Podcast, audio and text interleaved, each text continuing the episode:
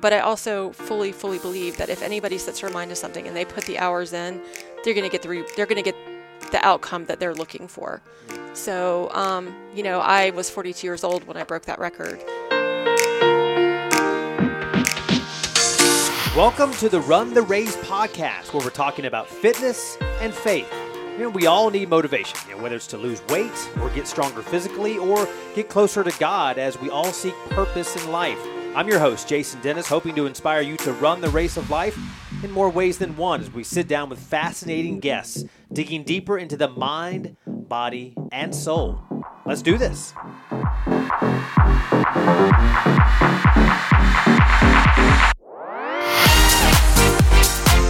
And hello, everybody. Thank you so much for joining us for the sixth episode of the Run the Race podcast. We've been at this for a month and a half now. Hard to believe, and things are going great. We've had some wonderful guests on so far, and we appreciate you uh, choosing this. Uh, we know you have a lot of choices, whether it be on uh, Spotify, Google Play, Stitcher, or perhaps Apple Podcasts. And uh, if you get on there on Apple Podcasts or iTunes, I'd love for you to leave a, a five star review. I want to read you one now that someone wrote recently. Uh, Run, laugh, eat, repeat wrote, If you're looking for inspiration, motivation, and a few laughs, this is the podcast for you.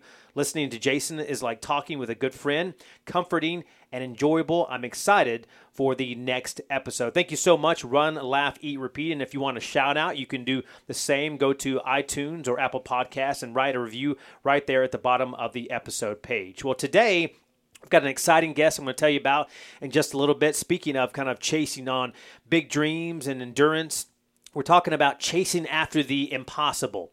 And um, or maybe what for you what you think is impossible. Uh, in philippians 4.13 it says i can do all things through him who strengthened me. Uh, when we have god on our side anything is possible uh, things that we we never thought we could do things that we don't have the strength to do but god does in luke 137 it says for nothing will be impossible with God. And that is so true. Uh, if we have God on our side, and you can really do anything that you dream as long as uh, along with having God on your side, as long as you put in that work, all that preparation that's needed for that amazing goal, whether it be something fitness related, something maybe faith related, or something with your job.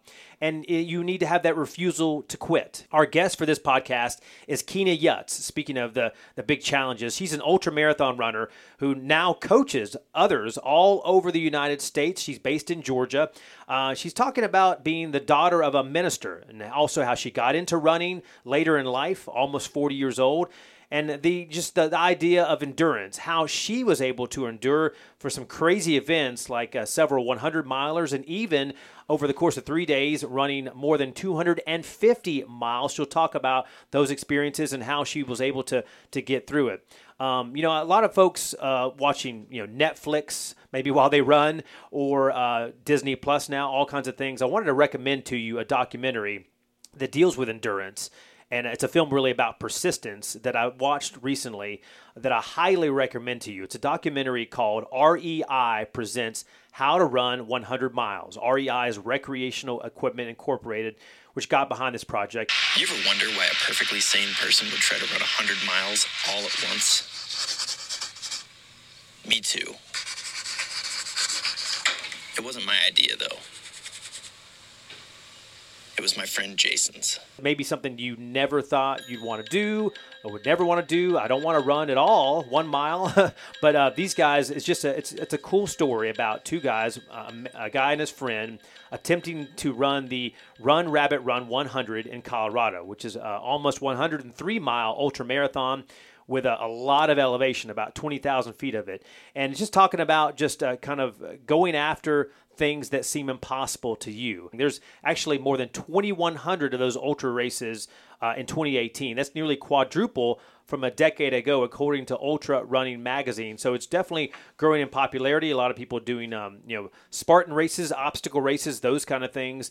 Uh, it's something that um, you know they're trying to go after things that uh, again may seem like it's outlandish or not possible for them, but they put in the work and the endurance and they do it. So the accomplishment in itself is just a show of faith. The name of this podcast is Run the Race. Uh, and that comes in part from Hebrews 12:1, which says, "And let us run with perseverance the race marked out for us." And so that's just about uh, having that eternal perspective, the enduring faith, looking ahead and having the perseverance to to go for that race, go after God, go after that goal that you have, whatever it is. For me, uh, I've run now uh, 11 marathons. Uh, 12 marathons, in fact, now, and I didn't even think I could run one uh, about five or six years ago when I started running. I, you know, running three miles was plenty for me.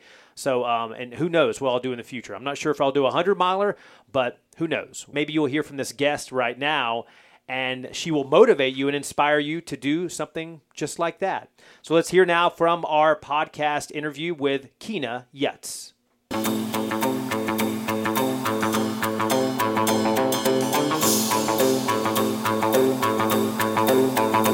And I'd like to welcome to the podcast Kina Yutz. And uh, you are the owner of Project 42 Running, online coaching for runners all around the nation and uh, a daughter of a Methodist minister. Started running when you were just shy of 40 years old. Have run a lot of endurance races, including the Pinhoti 100 uh, three times, and the uh, um, mom of 14 year old son George. Thank you again for so much for joining us. Thanks for having me. So what we start with is a fast four, kind of some rapid fire questions, real quick things. Uh, first question is, uh, what is your job description? Uh, at home and also at work at your job?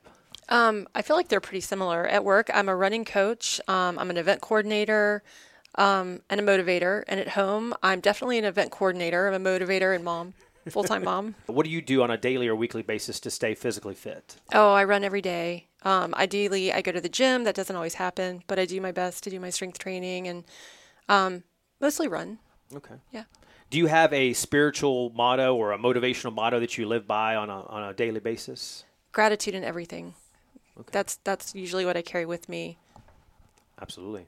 And what is one unique thing about you, maybe that uh, folks that know you don't even know? Oh, I paint and I'm a photographer. Okay. What do you what do you enjoy about those things? Um, just well, painting is sort of a hobby more than anything, and just the time I get to use quietly to focus and do something creative. I like the creative process. And then um, photography, I just love seeing the world as I'm in it. So I do a lot of my photographs as I'm running or traveling. Well, tell me about you know because um, a lot of folks maybe that listen to this um, maybe have thought about starting running. Um, they could be you know in their 20s, or it could be in their 60s. Uh, can you can start at any age, but tell me about what kind of spurred you to start uh, at age 39. So I was a smoker for most of my life, and um, not the smartest thing in the world. And then I you know discovered I was pregnant, and I stopped smoking immediately and about two weeks after George was born, for whatever reason, I picked up the habit again. And so I wanted to I wanted to be a parent who didn't smoke. I wanted George to, you know, have a mom when he was in his 40s. So I quit smoking and I started running just because I needed something to do to kind of fill that that void of the habit that I once held. So that's why I started running. This is a more healthy habit than uh, mm-hmm. uh, smoking sometimes. Yeah, and I needed something to take up some time because smoking is an activity you know, when you don't have anything else to do, you would pick up your pack of cigarettes and you would smoke. So I replaced that with running or, you know, exercise. Absolutely. Um, and you know, you as as a coach, well, tell me about what you do as, as, owner of Project Forty Two. You said this has been around for about three years now. Um, what made you want to start it, and is this something that you um, feel like has, has, grown over the last few years? Oh yeah, for sure. Um, well, I love running, obviously, and I had I've had a pretty a reasonably good career and I've had a lot of people ask me if I would help them with their training plans and so I sort of fell into it and then I just thought, you know, I want to be in the industry. I would like to do something to help others and this is a good way to do both of those things. And I needed a career as well. I can't just I couldn't do all the things. I couldn't work mom and also coach on the side. I needed to make a decision. So yeah. that's how I landed there. And you and I met uh, years ago at a, a local uh, shoe, a local running store. Um, and uh, is that something that you feel like you know you were able to meet a lot of folks and, and really kind of uh, you know kind of see runners from all facets of life? Oh yeah, absolutely. There, I've been in the running industry prior to starting Project Forty Two Running. Um, nine or ten years, I worked for Big Peach Running Company in Atlanta, and then Big Dog Running Company here in Columbus. And you know that is a really great great way to experience running because you do see it through so many different types of people and so many different goals and paths. Yeah, and speaking of goals and paths, you know, um, a lot of folks maybe they they start running and maybe might do something like couch to 5K or some kind of small training plan to try to get to a 5K.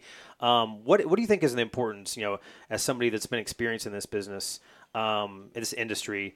What is what is the importance of long term planning and kind of taking it slow? Because some people think you know I can go straight to the marathon or go straight to this or that. Um, you know, do you tell people that listen, you need to kind of work your way up to that, pay your dues, sort of? Yes, I do. I absolutely do. I'm not a big fan of the checklist. I don't think you should do like 5K, 10K, and then automatically move to like the half marathon and marathon necessarily. But I do think if you have a goal, you need to approach it in steps. So if you're going to run a marathon, I feel like you've had to run your share of 5Ks first to understand what it feels like to race and to be uncomfortable for a short period of time. And also, you don't want to end up injured, and that happens a lot if you're not careful. You have to progress slowly so that your body can adapt. So for you, why? Um, you know, I know you. That, that's we talked about how you started running, but tell me about why it's become such a passion for you. Because some people, you know, I guess maybe the majority of people don't like running, perhaps because it, it hurts and it's hard to do at times. But but there's you know a, a share of us that obviously love it. I really love running. I guess ultimately, in the beginning, it was because I didn't know that I could do it. So to discover that I could do something that was really hard made me feel, you know, empowered. I really enjoyed that part of it. And then after that, I just I really wanted to know like what could I endure? How far could I go? And that sort of kept me motivated for a while. I don't know. Other than that, I just I just like doing it. so I just like doing it. Yeah, absolutely. Um, it's part of your life now. It is. Obviously, it's kind of your lifestyle. It is, yeah. And um, growing up, um, you, you, I guess you weren't a runner like you were saying. Your dad was a Methodist minister. Tell me about that growing up, because I know my wife is a PK as well, preacher's kid. Uh, is that something that uh, you know? Because there's always stereotypes about the PKs, right? Oh yeah, yeah. I didn't fit any of them, but there are definitely stereotypes. I felt like the parsonage and the Methodist church. You know, you live, you're you're reappointed to different places, and you're assigned a home as well. And I always felt like the parsonage was sort of a giant fishbowl. So you always had to mind your P's and Q's. Um, but the good the good parts about it were moving a lot and meeting lots of new people and learning how to handle myself in different situations with different different environments and things like that. Um, it it was demanding in the sense that I had to always be the best that I could be to help represent my dad and my family and what we were taught. But it was I don't know I enjoyed it. I enjoyed it. I learned a lot from it. I guess. Now, uh, growing up, you uh, grew up in different parts of South Carolina. That's now right. you're just just south of there here in Georgia, and uh, this is considered because the Bible Belt. Tell me, uh, why do you think it's important to, for faith to be a part of a culture like here down south, and, and and maybe in terms of how you try to seek that out? I know for me, like I just can't imagine doing anything without that. Like even even running, you know, if you're running a long race, I often say that it's a meditative process. You know, I just I don't understand the absence of that yeah. if that makes any sense. Absolutely. Do you think that uh, faith and fitness kind of uh, cross paths a lot, and for you and maybe for so many other people? I do, especially later in life. You know, you have people who are. Um, like me, for example, I started later in life and I started because I was trying to make a change to my life that was healthier and better. And those things kind of go hand in hand, I think. Yeah. Um, and do you, you know, when you coach, you know, is it? I know obviously there's the physical aspect of it, uh, trying to endure for 26 miles or beyond or less than that. But is the, the mental aspect is that part of the coaching as well, and, and getting kind of, uh, or maybe that's more important, perhaps. I think it's more important. I think it's the most important part of it, honestly. Um, I'm a big advocate for sports psychology and you know visualization and finding your your center before you go do anything big. Um, I think that's huge. So is that you getting to know your clients in terms yes. of the, the mental? How do you how do you do that in terms of because physically it can be not easy, but you kind of say, here's what you need to do, mm-hmm. go out and do it. I just talk to people. I just hear them. I hear what they're saying. I try to listen really closely to what people are saying, and then I try to work with that and understand them um, from the inside out a little bit. You know, I have some people that are really bold and you know um, not scared of anything and they're ready to just go for it. And then I have some people that are a little bit more timid and they don't realize what their capabilities are. So I try to work with all the things in the best way that I can. Absolutely. And you know, you have a lot of experience. We were talking about earlier with some of these uh, really long races. Um, I've got, I've not gone over 27 miles, so maybe one day I'll get to do one of these 100 mile races. But you've done um, well. First of all, you, uh, I think you told me for a time you held the women's record for running 254 miles in 72 hours. That's right. So tell me about what that was like and, why in the world would you want to go out and run for three straight days?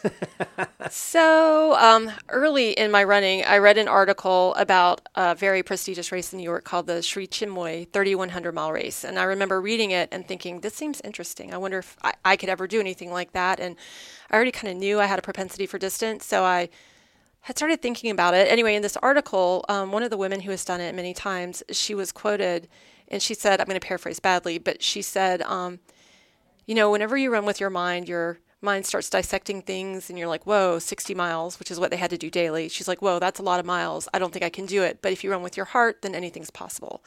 So that drew me to multi days. And that very day, I registered for a 72 hour race. And they gave you like three options. They said you could register for 24 hours starting on New Year's Eve, or 48 hours, or 72. And I made all three of my choices the same race. I knew I wanted to run and try 72 hours. So I did it, and then I did it for a few years. And um, as I did it, I realized I went to my first one thinking I just don't want to be last, and I won for the women. And I was really surprised by that. So I thought maybe I could break the record, and I knew the record was 251 miles. So I kept training with the thought in mind 252. If I can just break 252, and so that particular year I did.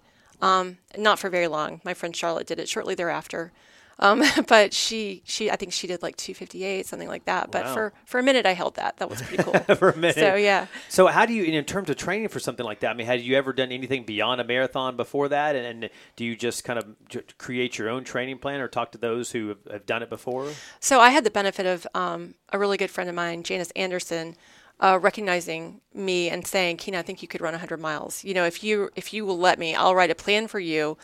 If you'll let me get you ready for this race." And so, um, on my way to this 100 mile race that she picked for me, I ran a 24 hour race to see if I could, you know, what I needed to work on, what I could do in 24 hours.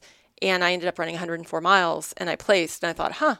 So before the 72 hour race, I had run a few longer distances, probably a 100 and two 24 hour races, something like that. But um, I don't know. I just I had the luxury of somebody seeing something in me and helping me work towards that goal, which sort of led me into the rest of it. So when you're out there, um, you know, for those maybe who have never done uh, a race that's 100 miles or beyond that, um, what is your mindset? Um, I mean, I, is it a lot of pain mentally and physically that you go through and that you just have to endure during that 24 hours? Yes. well, I mean, some of them have been really nice. Like my 100 mile PR was a glorious day. Everything felt wonderful. I had no problems running from beginning to end. I definitely got tired, but it wasn't, there were no aches and pains, none of the usual stuff. Um, other than just like general fatigue and not not wanting to do it anymore at some point, but um, some races have been hard, and I've really struggled with the distance. I do find though that those are the races I'm the most proud of. They may not be my best performances, but those are the ones where I've felt the most accomplished because I didn't I didn't give up even when it was hard. Um, and I like to think of ultras as kind of like a game. You have to figure out what to do next. You know, um, your leg hurts, so how do you adjust to make that not hurt so you can continue? Yeah. And then mentally, like you said, you know, a lot of people, whether it be running or working out or something else, a big challenge for them, you know, they may come to a point where it's a wall or something where they're thinking, I'm mentally fatigued.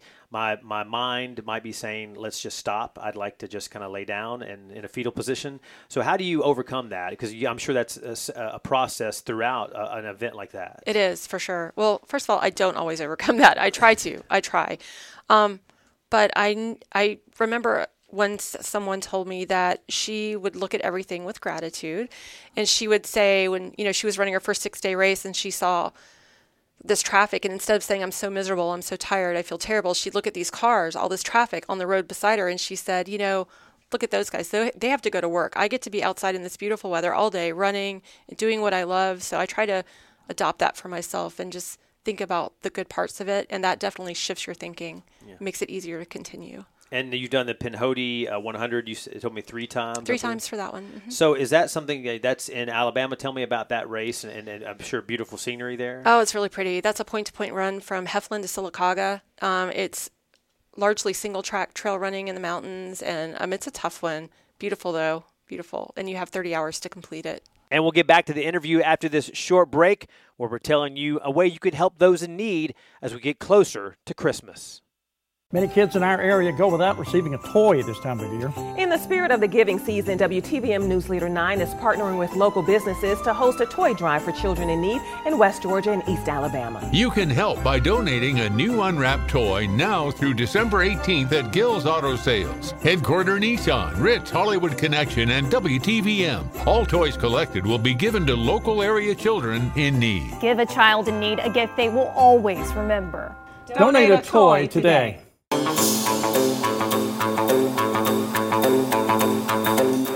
know, your job now is coaching other people.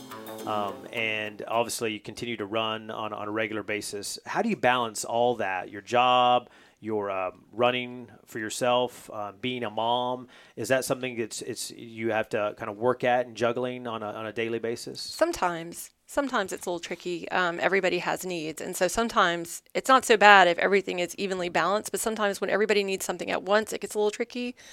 But um, it's not, it's not, it's only hard in that I want to do my best for everyone and I don't want to, I don't want to neglect anything. That's the only time it gets to be really challenging for me. Yeah. And about being a mom, you know, you have a teenager. Right. Uh, it's a busy job. I have two teens myself. Um, you know, how do you is part of the reason you decided to do Project 42 so you could spend time with him, or tell me about that relationship and how that's uh, developed over your running career? Yeah, so it's just George and I. And um, when I was in retail, those are long days. It doesn't matter how you slice it. Like that's just it's a long day, and I remember hiring a babysitter with the criteria that she could also tutor George and get his homework done after school because I didn't want my few hours a day with my child to be fussing about homework or doing something extra. I wanted us to be able to enjoy it. So when it finally occurred to me that this is what I should do, the bonus was I got to do it from my kitchen table while George was working on math and we got to spend a lot more time together. Also, you know, there are other bonuses like we could I can ideally when I don't have programs that are local, I can do this from anywhere that I want. So we could travel a little bit, you know, go see the Grand Canyon or go go to Vermont, do things together that might be a little different life for some, but a good life for us. So now, is for for you running? Is it something where um, for you is very competitive, or you do it for uh, the fun and enjoyment, or a little bit of both? So I love training. I love training. I love being outside. I love running. I love the world. Like I, I like being out in it. Um, but I am also competitive. So I can go on a training day and just go out there and have fun and enjoy life. But when I um, when I toe the line, if it is in something that is in my my wheelhouse, I like to compete. Yeah, and that's something. Have you always been like that, or yes. is it maybe, as a runner, even before that? Even in rummy or Skip-Bo with my sister, I could be a little bit competitive. Um, but I don't think it's a requirement of all of us. And there's some things I'm not competitive in at all. This just happens to be what I do. So. And with your clients with Project 42 um, do you find that it's a, it's a mix of some people that are very competitive? I want to be first. I want to qualify for this, or some that are just saying, I, I would just like to finish. Yeah, it's both. And I my I feel like my job is to help you reach your goals no matter what it is. So if your goal is to run like three miles three days a week and just have somebody hold you accountable and you know be able to finish a 5k uh, that's what i'm going to do with you if your goal is to try and win something or do really well i'm going to do that so um, i try to just focus on the individual so, what do you enjoy most about coaching? Um, because I know it's something is a passion for you, and now you get to do it as a job. So, what, what do you enjoy most about it? It's it's hands down seeing people do something they didn't think they could do, or seeing the joy when they accomplish something that was a dream. Any of those,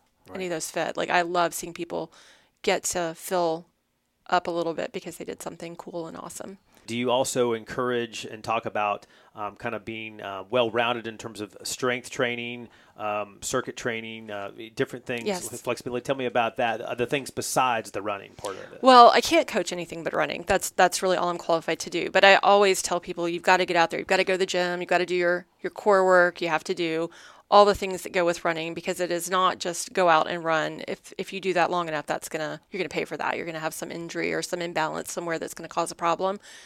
So I'm a big advocate for that. Also balancing nutrition, making sure you know you're doing the right things so that you can get what you want out of out of my program. Does does age make a difference at all in terms of like for me? I started um, when I was in my late 30s as well running, um, but does that play a role at all in terms of what someone can do or physically capable of doing? So I mean, honestly, I yeah. so Yes, it does, but it doesn't have to. Does that make sense? Sure. Um, there are age grade calculators that tell you, you know, if you do a 5K in 20 minutes and you're 45, you know, there, this is this is where you stand with the groups of other people statistically. Um, there's that, you know, but I also fully, fully believe that if anybody sets their mind to something and they put the hours in, they're going to get the re- they're going to get the outcome that they're looking for. Yeah. So, um, you know, I was 42 years old when I broke that record.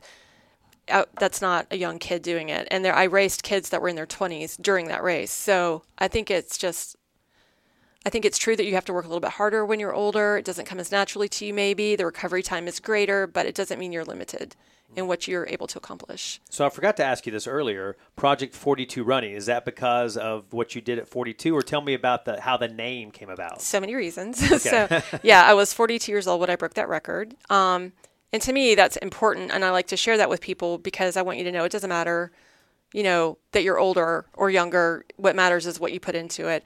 Um, also, I'm kind of a science fiction fan and The Hitchhiker's Guide to the Galaxy. If anybody's read it, the number 42 is the answer to everything in the universe. Um, the question is unknown. And then the other reason is because there are 42 kilometers in a marathon. Wow. So, okay. So triple, so it is a triple threat there. Yeah, exactly. Okay. So do you get that question a lot? People are like, "What is 42?" All the time, which is great because then I get to tell them. So tell the story. Yeah, yeah that's right. Yeah, good. Um, so for people that maybe uh, you know think you know I don't know if I need a coach because I just want to go out there and run or do a 5K or maybe eventually do a, a half marathon or something. So what would you encourage people? How how do how do you determine when you should get a coach and you know uh, what a coach is really for.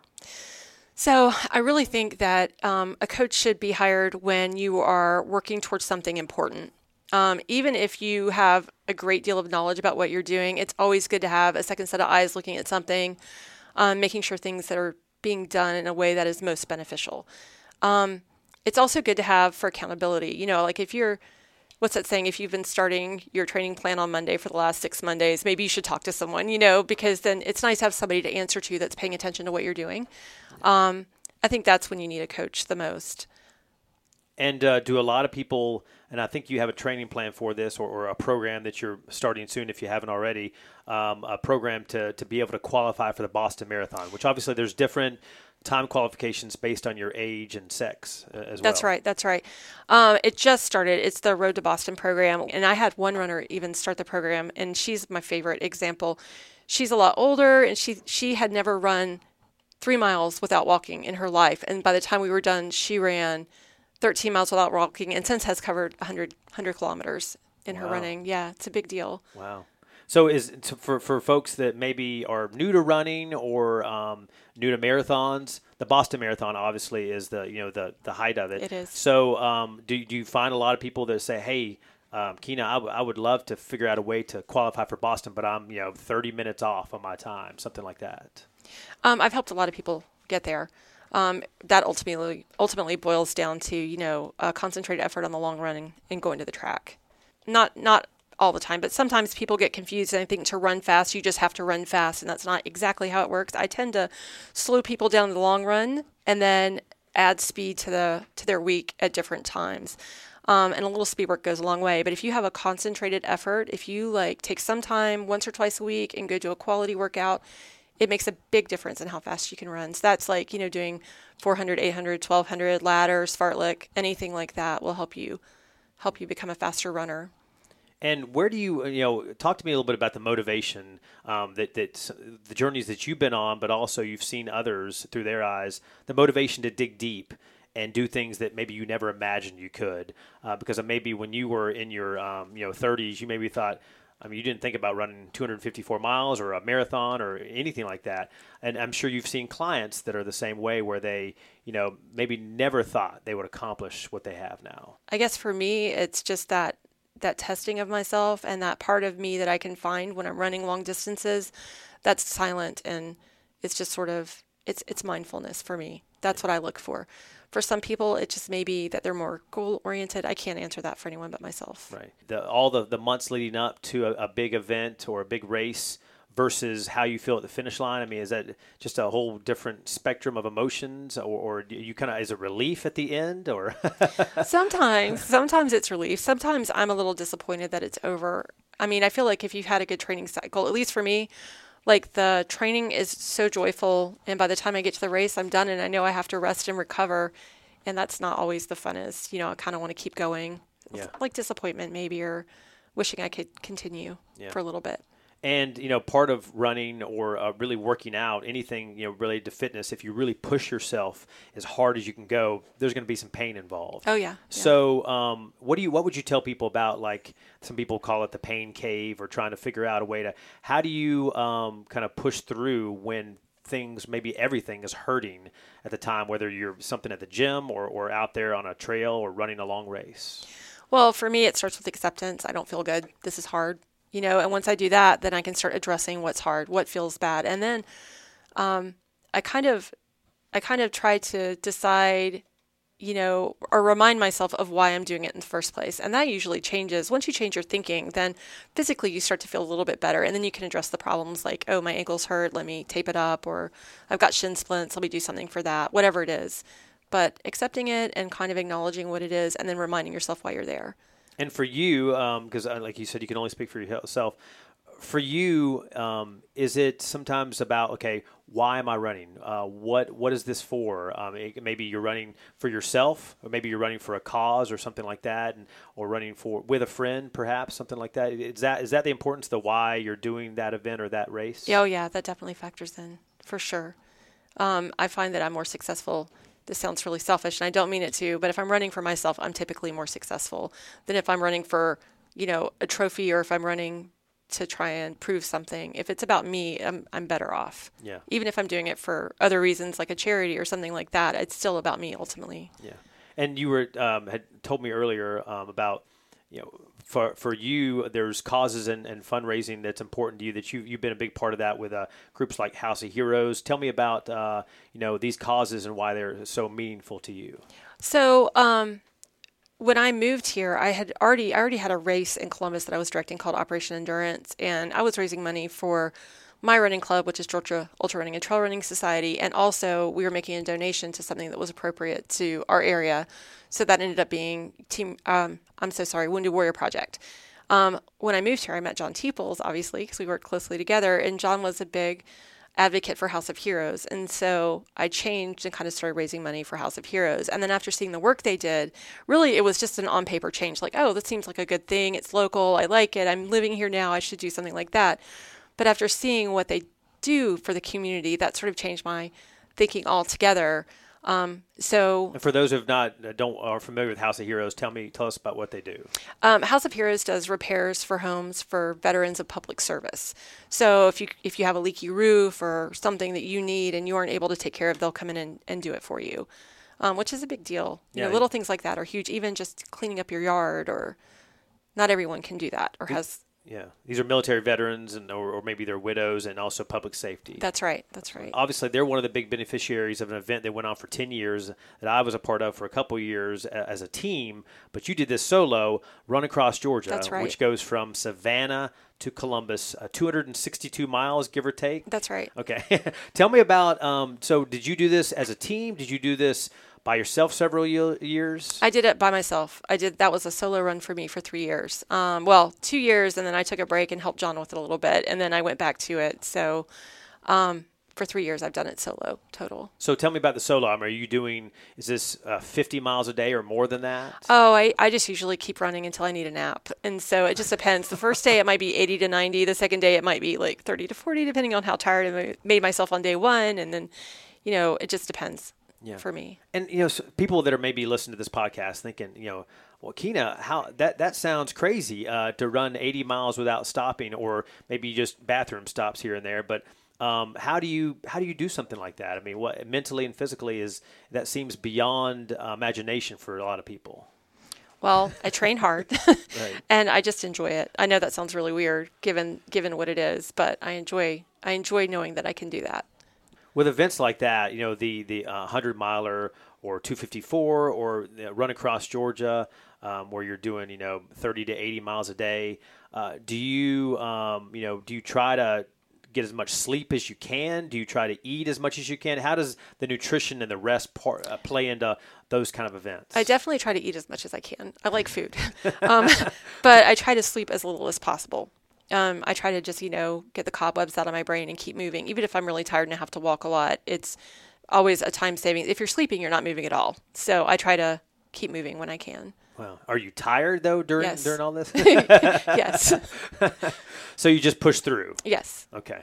And then what are you eating uh, either right before because a lot of people you know heard about hear about carbing up and during the race because there has to be nutrition involved with you can't just kind of be burning through all that and have nothing left. Yeah, so carb loading is tricky. Um, I think everybody thinks that's eating a giant bowl of spaghetti or pasta or something, but really the way carb loading should work is that you're tapering, which means you're running less, but you're eating the same. So you, by default, you're getting more carbohydrates in your diet. Um, the spaghetti doesn't hurt, but it doesn't have to work that way. Um, so I'm not, I don't typically carb load. I might have salmon and potatoes for dinner the night before or something like that. Um, when I'm running, um, I eat a lot of calories and I do them in simple ways. Like, you know, I love oatmeal, I love instant grits, I love um, instant mashed potatoes, anything that's going to give me really quick sugar that feels like it sticks with me for a while. Um, and I am also a fan of, in ultras, you have the luxury of being able to eat different types of food and you need protein because you're going so much farther. So, where in a marathon, you would be like simple carbs all the way through the race. And in ultra, you know, it's not uncommon for me to ask my crew to get me like a fish sandwich or, you know, a hamburger or something like that. Just whatever I feel like I'm craving at the time. Yeah. Do you uh, maybe you're do you have friends, perhaps non-running friends, that are jealous that you know, Wakina can eat whatever she wants because she runs so much? First of all, that's not true. I wish that was true. That would be awesome. Um, but no, so no, that's not that's not accurate. so you can't eat whatever you want. I cannot eat whatever I want. I wish I could. You would think as much as I run that I would I would be like, you know, a size zero, but I am absolutely the opposite of that. So Yeah.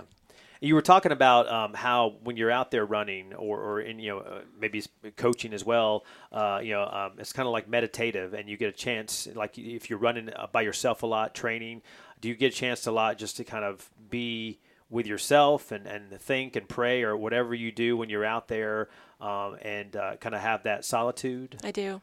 I do. That's my favorite thing about it. Yeah. Well, what what is, what is exactly um, what does that do for you, and what what are you doing while you're out there running by yourself? I mean, it just depends. Sometimes I, I think what it does for me is it fills me up inside. That's my renewal every day, every chance I get to go run. Um, and then what I do is dependent on how I'm feeling that day. You know, I may go out and I may just listen to music and run along and enjoy the world around me and try to embrace things like the sun coming up or you know the people that I see and then some days I may go out there and just blank everything out of my mind if I can if I'm lucky enough Yeah. and um, just kind of be still. So it just it just depends on the day. But it definitely is something that fills me up every time. And uh, you know, for folks that are maybe they're interested in running or they're just getting started and then they're trying to get motivated, uh, what would you say to them in terms of um, to reaching for goals that are you know maybe you know that they think they you know are, are beyond their they, their uh, self-imposed ceiling? Do you try to get people to kind of set goals that are higher? Yes. So, what is the importance of that? And what would you say to folks? because you don't know what you can do until you try. Like I say that every time. I even said it today to a dear friend of mine who was gonna go back into training with me. I said the same thing. She said, you know, I want to stick with this one goal. This one, she's doing a six-hour race. She's like, I want to stick with six hours. I'm like, but you could do twelve. Or she wanted to do thirty miles in the six hours. I'm like, you could do thirty-six. You know, you don't. You don't want to limit yourself. You know, I sometimes wonder if when I ran that 254 miles, if I could have done more if I had looked at a different number when I was training. So I think you you have to try. Yeah. All right. Thanks very, much. thanks very much, Keena, very much for, uh, having me. Yeah, we appreciate it, and we'll uh, we'll see you out there on the trail. All right, very good. Thank you, Keena.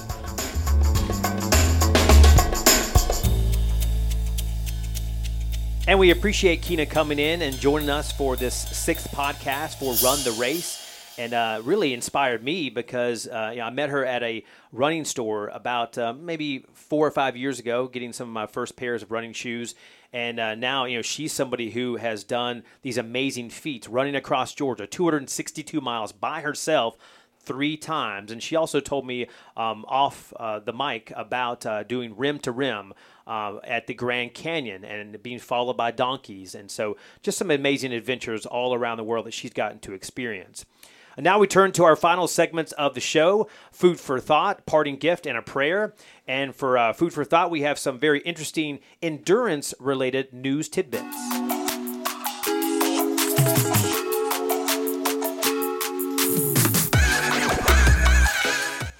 On the Healthline website, we found something about a new study that actually looked into the limits to human endurance. You know, if you exercise long enough, whether it be running or biking or swimming or uh, maybe just lifting weights, anything, walking, uh, you know, eventually you're going to hit the, the wall. The human body really uh, still allows you to work pretty hard and maybe rest later. But those events can be grueling. There's the Ironman triathlon, which takes people, you know, anywhere between 11 to 15, 16 hours to complete. There's ultra marathons, which you heard Keena talk about, which uh, that ultra marathon is defined as anything over that 26.2 of a marathon. So a lot of these um, 50Ks, maybe, you know, 31, 32 miles.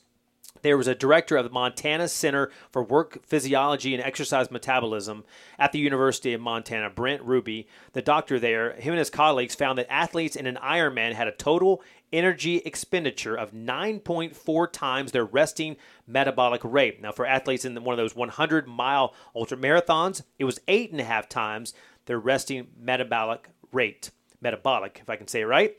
They suggest this limit is determined by the ability of the digestive system to break down food and absorb nutrients to fuel physical activity. Now, in a marathon, I might, uh, you know, burn about, I'd say, 4,000 calories, let's say. If it's about 120 calories per mile times 26.2, you do the math, probably about 3,500 to 4,000 uh, calories burned in a marathon. It's a lot. It's about at least two days worth for a, a fairly large sized person. Now, if athletes are burning 9,000 calories or more during one of these ultra endurance races, there's no way they can eat enough food to keep up, but they can catch up after the race, according to these researchers. Turning now to a faith aspect of endurance. Recently, the Mission Command Training Program, uh, they had the Army Expeditionary Combat Training Center hosting a spiritual readiness breakfast in Fort Leavenworth, Kansas. Happened earlier this month. The commander there, Colonel Shane Morgan, was the keynote speaker, talking about his personal stories about how he came to value spiritual fitness as keys to becoming a balanced person, saying that it's you know difficult to develop and measure that spiritual fitness, even more so than that physical training and nutrition. One of the attending soldiers says spiritual readiness helps morale and having that physical and spiritual training uh, really does help a lot. Spiritual readiness, spiritual training uh, might be you know reading your Bible every day, praying every day, uh, having that quiet time with God, um, anything that can get you where you are more in tune with the Holy Spirit and listening to God, not just talking to Him all the time. And tonight's parting gift comes from the Bible, uh, talking about that endurance. Romans 5 3 through 4 says, Not only so, but we also glory in our sufferings, because we know that suffering produces perseverance, perseverance, character, and character, hope. So if we're willing to persevere, we will have a stronger character, and then we will have hope. We're all looking for hope in life, so what leads to that is the perseverance, the perseverance of our faith, of our bodies to be able to get through whatever task that He has for us. And as we do with every episode of the Run the Race podcast, we end with a prayer. Dear God, thank you so much for blessing us with another day as we continue to fight for the faith. And even if we experience any hardships or suffering or anything we go through and all the stress maybe happening over the holiday season, God, that we look to you for, for strength and comfort in knowing that better things are coming. Greater things are yet to come, Lord God, as we know that you endure forever, Lord God, and help us to push forward and run the race. Your name we pray. Amen. Thank you so much again for listening to this Run the Race podcast. Again, you can go to WTVM.com slash podcast. That's WTVM.com slash podcast to listen to learn more or maybe listen to the past five episodes before this one. And again, thank you so much for listening wherever you find us on audio, whether it be on iTunes, Spotify, Stitcher, um, TuneIn Radio, anywhere you find it. Share it with your friends. Uh, tell us about what you think and what you want to hear about with the hashtag Run the Race podcast as we continue this journey of fitness and faith together. Have a great week, everybody.